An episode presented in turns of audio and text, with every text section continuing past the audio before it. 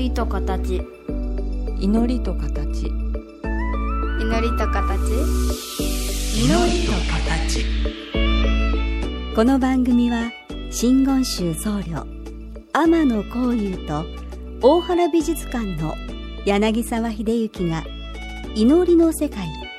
その世界が形となったアートのあり方をテーマに言葉を織りなすトーク番組です。目に見えないけど感じるもの、それが祈りの世界。その世界が形に転じたアートの世界。全く別分野で活動する2人の少し不思議で面白深い問答にお付き合いくださいませ。祈りと形。皆さんこんにちは。祈りと形の時間がやってまいりました。お相手は倉敷中島光三寺天野幸雄と大原美術館の柳沢秀幸です。ご無沙汰しております。よろしくお願いいたします。9月になりましたね。ちょっとしぼんだ、キュッとなった。そんなことないと思います。そうですか。痩せた？そんなことないですよ。焼けてるか、そう見える。小井さんなんかおごまの焼けな感じが顔にあります。おごまはね、おごま焼けはあれでね、うん、おごまをヒサドみたいにしてたんですよ。あれでは焼けないですよ。でも3キロぐらいはね、うん、おごまで痩せるってみんな言うんですけど、うん、これも謎があって、うん、終わった後すぐ、うん、ボクサーのように体重計乗ってるのかなっていう。なんか目的が違ってきます、ね、違ってくるし奇妙でしょ。おごま終わった後に裸になってさ、パンツ一丁で測ってんすかっていつも聞きたくなる謎ですけど、まあ私は日焼けですね。お盆行で、はい、よう焼けました。お疲れ様でした。いえ、きつかったですね今年は。妖怪展もね、何遍か何遍も来ていただいてすいません。新作登場かなと思ったんですけどそうちょっと反省も多いんですけどね。はでも良かったんじゃないですか。台湾人ね、異常に受けた。台湾の方とフランス、うん、あ、フランスの方なんか受けそうですね。あ、そういうのあるんですか。なんかね、台湾は、うん、でちょっと角川から出てる怪というっていうね、うん、幽霊とお化けをこうして京極さんが編集長のようにやってる本があるんですけど、うん、ちょっと前に台湾特集ってあったなと思って、うん、取り寄せて読んでみたら、うん、生々しいんですね向こうの。だから当時間にあったいろいろあったから、うん、その人が隠される、さらわれるっていうのも、うん、妖怪のせいにするみたいなところが、うんうんうん、日本人は割り切ってるファンタジーなんだけど、妖怪の姿が生々しいというより妖怪によって起こされることが生々しい。だから結局姿も生々しい、姿もやっぱり生々しい、うんうん、まあ、例えば体色が、体の色が赤色だったのに、うん、それが赤いワンピースみたいな言い方になったりとか、目撃者によって、うん、時代が、だから口裂け女とか、うん、花子さん的な出方をしたりとか、うん、それから川に引きずり込まれの込まれ方が、うん、カッパのシリコ玉が、うん、妙にリアルだったりとか、うん、まだここには出るんだとか、うん、新聞記事にも行方不明になったおばあちゃんが何日か後に信じられない場所で発見されるけど、はい、そういうのに連れて行かれたという供述があったとかね、うんうん、なんか切実なというか、より怖いものとして、うん、だからカッパがね、足を引っ張ってるっていう人形を作ってた、うん、足引っ張りって、うん、それがどんどん売れていくよっていうからみんな台湾に行っちゃった。そうかね。小井さんの作られるものは割とね優しい感じだけど、はい、やっぱり出来事としてその足を引っ張り込んでるシーンだと生々しさが、まあ、ただ可愛らしさとか、うん、グロさがやっぱ海外の人と日本人違うでしょ。違います、うん、明らかに違うので、うん、この辺は面白いな、好きどころかなと思って、うん、だからちょっと可愛いものを作ってきたけど、うん、ちょっとゾッとするようなものとか、うん、ヒヤッとするというか、うん、冷たいけど冷淡だけど綺麗なとか、うん、そういうものを次回から作っていこうかなという気持ちもちょっと湧いてきたんですけど ね、うん、ありがとうございました。なんかお話を取るようで恐縮なんですけど、うん、この間東京に行く機会があって、うん、2つ展覧会見てきて、うん、その2つにねどちらにもお白様が出てたんですよ、はいはいはい、でね1つが、うん、駒場の民芸館、はい、渋谷から吉祥寺とかね井の頭公園のこっちの方に抜けていくところの、はいまあ、駒場東大前っていう駅から、はいまあ、歩いて10分ぐらいかな、うん、柳宗悦さんが住んでらっしゃるところに、うんうん、大原孫三郎が資金提供してきたのが駒場の日本民芸館なんですけど、そこでね、うん、柳宗悦さんが集めた、うんまあ、立体というか人の形をした立体の展覧会してたんですよ、うん、なるほど、うんで木喰上人の像とかっていうのを柳はいっぱい見つけていって、うん、倉敷の民芸館にも一体ね素晴らしいのがありますけども、はいはいはいはい、そういったものが出てるのかなと思ったらば、はい、まさにその台湾っていうわけじゃないけども日本国外でも、うん、人の形をした、はい、でそれはねもしかしたら聖なるって言葉で言っちゃうとちょっと違うのかもしれない時にはなんか邪悪なものかもしれないんだけど、はいはいうん、とても背景に民族学とか文化人類学とか見せるようなものがあって、うん、でその中にポコーンと一個だけお白様があったんですよね。面白い、うん、でそれが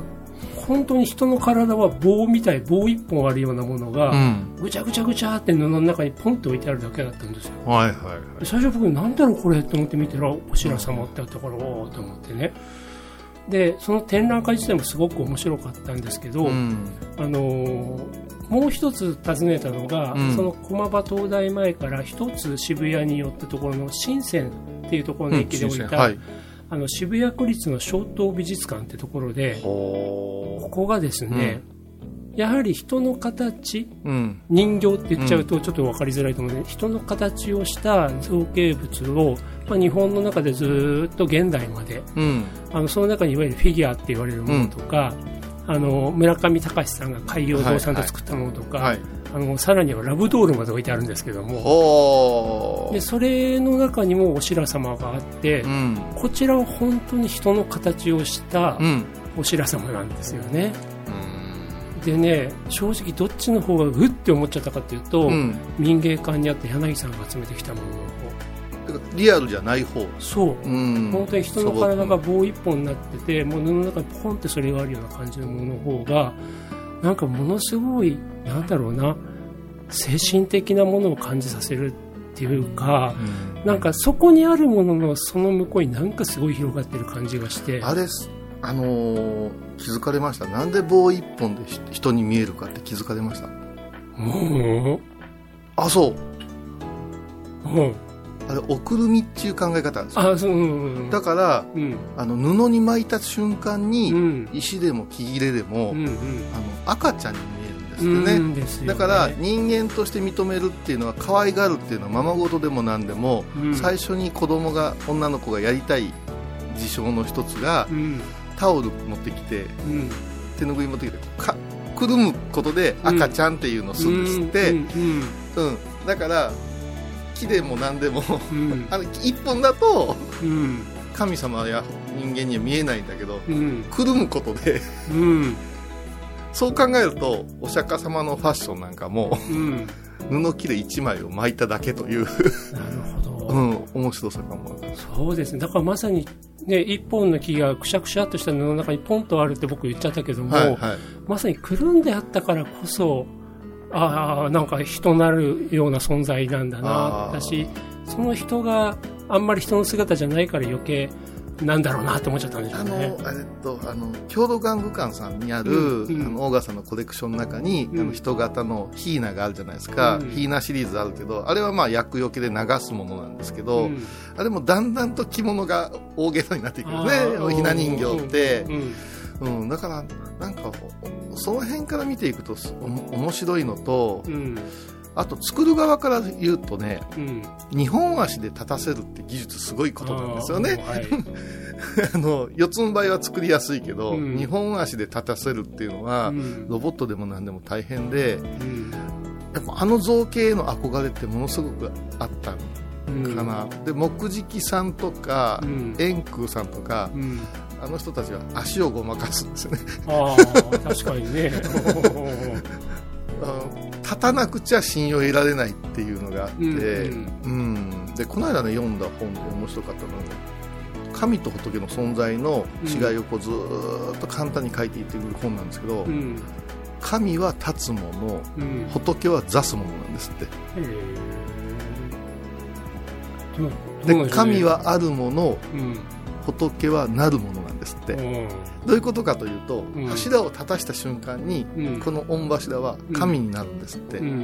で仏はそこに座って見上げて仏となるっていうような考え方。ここの礼拝する向かい合う我々の方が進んで、だから神はあるもの、仏はなるもの、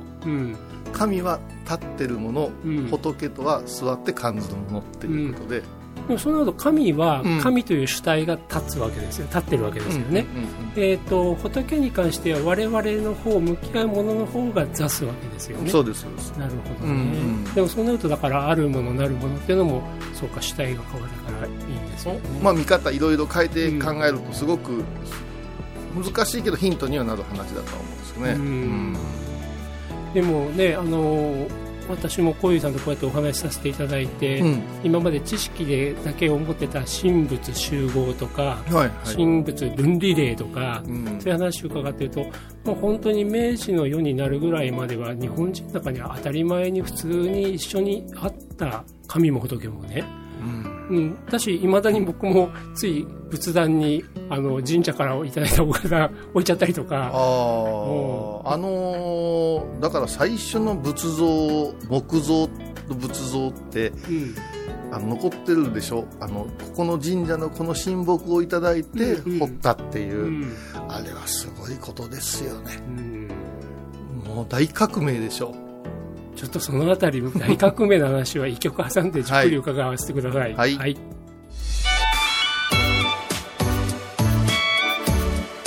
の形。一本のご神木、これをいただいて仏様の像にしていく、大革命。仏っていうのは、実在してるお釈迦様の、お姿であり考え方であり、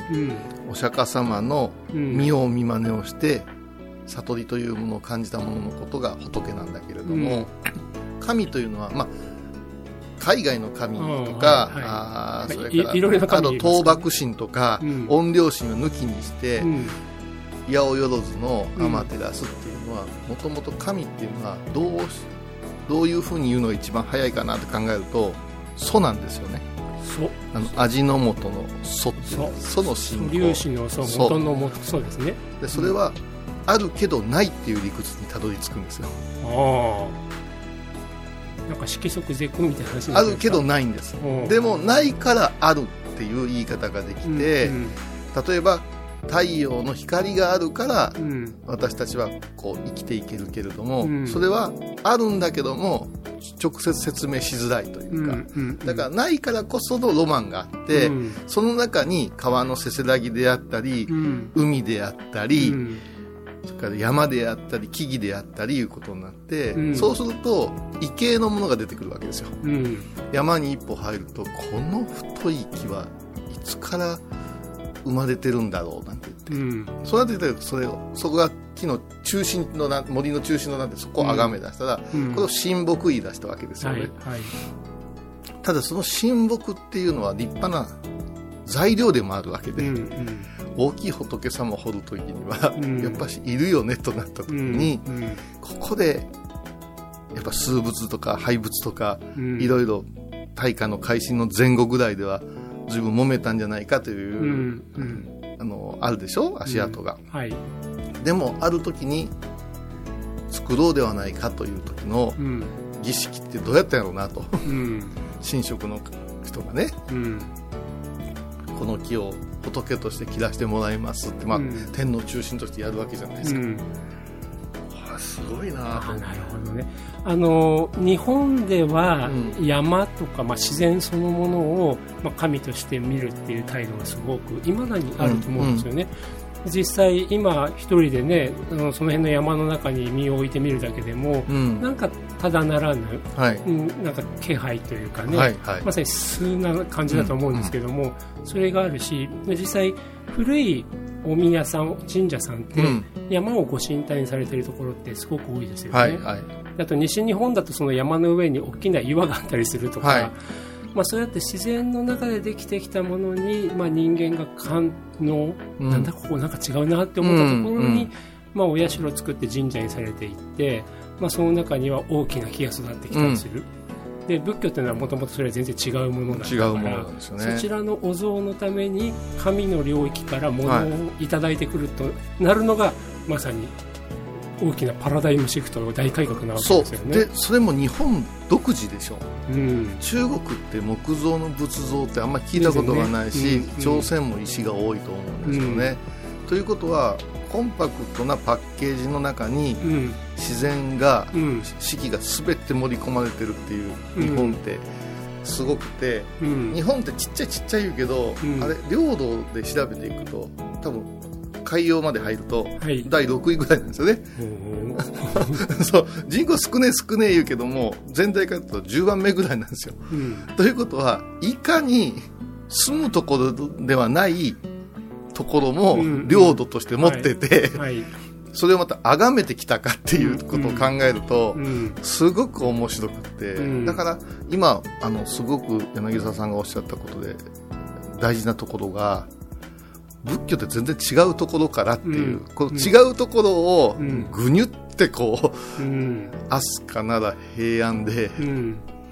こう絞り出したというか融合させた、ね、うん、力技これも教えていただいて、あ、そうだよなと思ったけど、うん、一番最初仏様の像は混動物だったわけですよね。そうですね。金属として入ってきてね、はい、ぷかぷか浮いたというね、うん、だそれが日本では木っていうものを使って仏様のお姿を作るようになると、まあ、おのずと神の領域とねつながっていかざるを得ないですもんね。でさっきね、うん、円空さんとか木喰さんとかの足っておっしゃった時に、はいはい、おおそうかそうか確かにそういう見方もあるなって思ったのが、うん、反面本当にまさに今ぐにゅっとしたような時期から、うん、やはり日本の方は木そのものに、まあ、神神性も感じるけど、うん、もしかしたらそこに仏性仏の感性だから一木一草皆仏っていうような感覚もあるから、はい、中にはその早い時期の仏像ってもともとこれ木でしたよってわざと分かるように残している、まさに木から仏様がね、現れているような造形ってしてるじゃないですか、うんうん、あれがだからぐにゅっとしたのをうまく軟着陸させるところだったのかなと思うし、ね、うん、異様なぐらいこだわりがあって、うん、日本の大工さんの話聞いてるとどっちが根元だったかとかも全部チェックするじゃない、はい、実はゴマの炊く時の木も末と元っていうのがあって、うん、根っこの方には必ず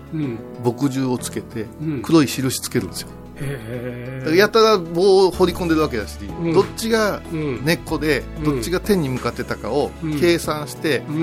木組みが決まっていく、うんうん、へ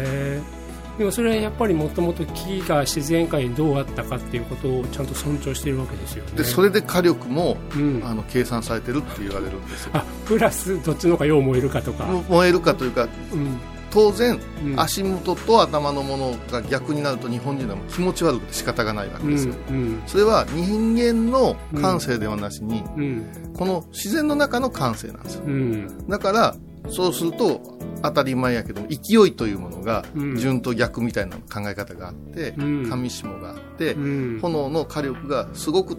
だと発明したわけではなく、うん、それは自然の英知だからいうことで、うん、必ずこう決まったことをやっている。なるほどね、うん、僕ねつい円空さんや木喰さんっていうのは本当に短時間で、うん、おそらく道具もそんな数かない中でもうなたぼりでタンタンタンって作るから、うん、もうまさに、まあ、本当に自然の木をそのものを仏様の姿に移し替える、あるいは自然の木の中に宿る仏様を形として掘り出す、うん、から木のままだからもうストーンって円筒で座してる感じでしたよね、うんうん、でも確かに立つのっていうのをちょっとうまくかわしたっていうのは確かにそうだなっていう、うん、あと、うん、材料も道具以上にこだわらなかったと思うんですよ、はい、その村にある木を持ってこいでトントンとひょっとしたら風呂の薪に使うようなものも使ったと思うんですよ、うん、でそれが立派に立った瞬間に、うん、神であり仏であるんだいうことが、うん、一般の方々に気づきを与えるんですよね、うんうんうん、まさに今の一般の方々に気づきを与えるために本当に山懐深くまで、はい、まあ、もちろん今と交通の感覚が違いますけれども、うん、日本中いろんなところに行ってその場の財を使って皆様に気づきを与えていったっていうお仕事ですよね。これ念仏と一緒ですよね。念仏の形バージョンですから、うんうんうん、なるほど。だし柳宗悦さんが民芸運動っていうのをやっていった時に、うん、まさに気づきのきっかけを提供していって、でその土地その土地で取れる木、うん、あるいはその名木として選び抜いたんじゃなくて、うん、何気にその辺にあった丸太を立っていった円空さんたちをすごく大事にしたっていうのが、まあ、民芸にもずっとつながってるんでしょうね。3日間で何十体何百体掘ったという記録があって、その中の1体の素朴さに柳さんなんかは、うん、おーっていうのを感じるわけですよね、うん、あえりすぐった、うん、一品ではないところの一品に、うんうんうん、だからね、自分の作為を押し付けてこういうものを掘り出そう、うん、完成形のために材を選んで道具を選んでではなくて、はい、その場にある、そうです、与えられたまさに層から何かを作り出すっていうのがすごい重要です。それもがむしゃらの中の大量の中の一品なんですよね。ですね、はい、一品ねそうそうそうですね。まあね、駒場の民芸館の展覧会で、うん、まあ、聖なるって言葉はちょっと違うかなってさっきも申し上げたのは、うん、多分その自然からいただいたものとか、うん、まあ、人間が作為を持ってなんか無理やりしたことではない、うん、まあ、世界各地のいろんな人の形をした造形物、うん、それがやっぱり素っていう言葉をいただいたけど自然とかね、はいはい、我々が感じ得るようなものにすごく直接ポンって出てくるからこそ見て僕もハッとしたんでしょうね。素朴っていうけど僕っていう言葉なかなか説明しづらいもんね。あ、僕、うん、素朴の僕って意外と説明しづらいですよね。でも素っていう字に僕っていう字がついてくれることによってなんかイメージが分かりやすい、ね、分かりやすい、うん、素朴でありなさいってものすごい難しいことかな、現代人にとってはとは思うんですよね、うんね、何をして素朴かネイチャーであるかとかね。だって写メ撮って目ん玉を大きくする時代ですからねどれが本当のあなたなのみたいなね。なるほどね、はい、なんか今日はアカデミックな話をしちゃいましたね。いつもそうですっていつもあなたの撮り方次第ですって失礼しました。ありがとうございます。まあ、じゃあ今週もこのぐらいかと思いますけども、はい、またお願いします。幽霊お化けは今後も作られるんでしょう、はい、幽霊お化けは今後も作られる、作りますよ、作りますよ、うん、もうちょっと次回お話しますが、うん、突き抜けたんで、うん、はい、もう突き抜けたっていうのは、うん、何か違う世界が出てくるわけですか。なんかね、小さな作品、身近な作品、皆さんに手に取ってもらおうっていう考え方がずっとあって、うん、先ほどのどちらかというと私も民芸館に陳列されるような層を狙って作ってたような気がするね。民芸玩具というぐらいだから郷土玩具とかでおっしゃってたのはね、江戸からまだ終わりぐらいから本当に露店にいてふっと出会ったようなね、人の形とかね、物の形っておっしゃってましたけど、うん、そこからちょっと突き抜けてくるわけですね。で神仏もそうなんですけど、うん、妖怪や幽霊っていうのも、うん、一点物っすか、これ代表作っすかいうのが案外ないなと、うん、なるほど小さなものは多いけど、うん、どうという、うん、ちょっと時間をかけた、うん、造形物作ってもいいかな、絵を描いてもいいかなと思い出したんですよね、うんうん、なんかそんなやつやっぱアートの世界とかさらに言うとやっぱ市場との関係性とかいろいろ話は膨らむネタなのかなと思いますけど。あ、そうですかね、うん、それはまた教えていただきたいんですけど、それがあって小物を作る作家今までおったけど、うん、小物から入ってきた作家って、うん、特に坊さんが、うん、妖怪幽霊ってちょっと片手間っぽかったんだけれども、うん、結構認知もされてるし、うん、やってる人いないんで、うん兄さんの天野さんのこの代表作どうですかねえなんてことになる。やりたかったんですよ。やりたかったけど、需要とか考えちゃうんですよね最初に、うん、これはちょっと次回まるまるそのお話ですねよろしくお願いします。お願いします。今回のお話いかがでしたか？祈りと形は毎月第1、第3木曜日のこの時間にお送りします。次回もお楽しみに。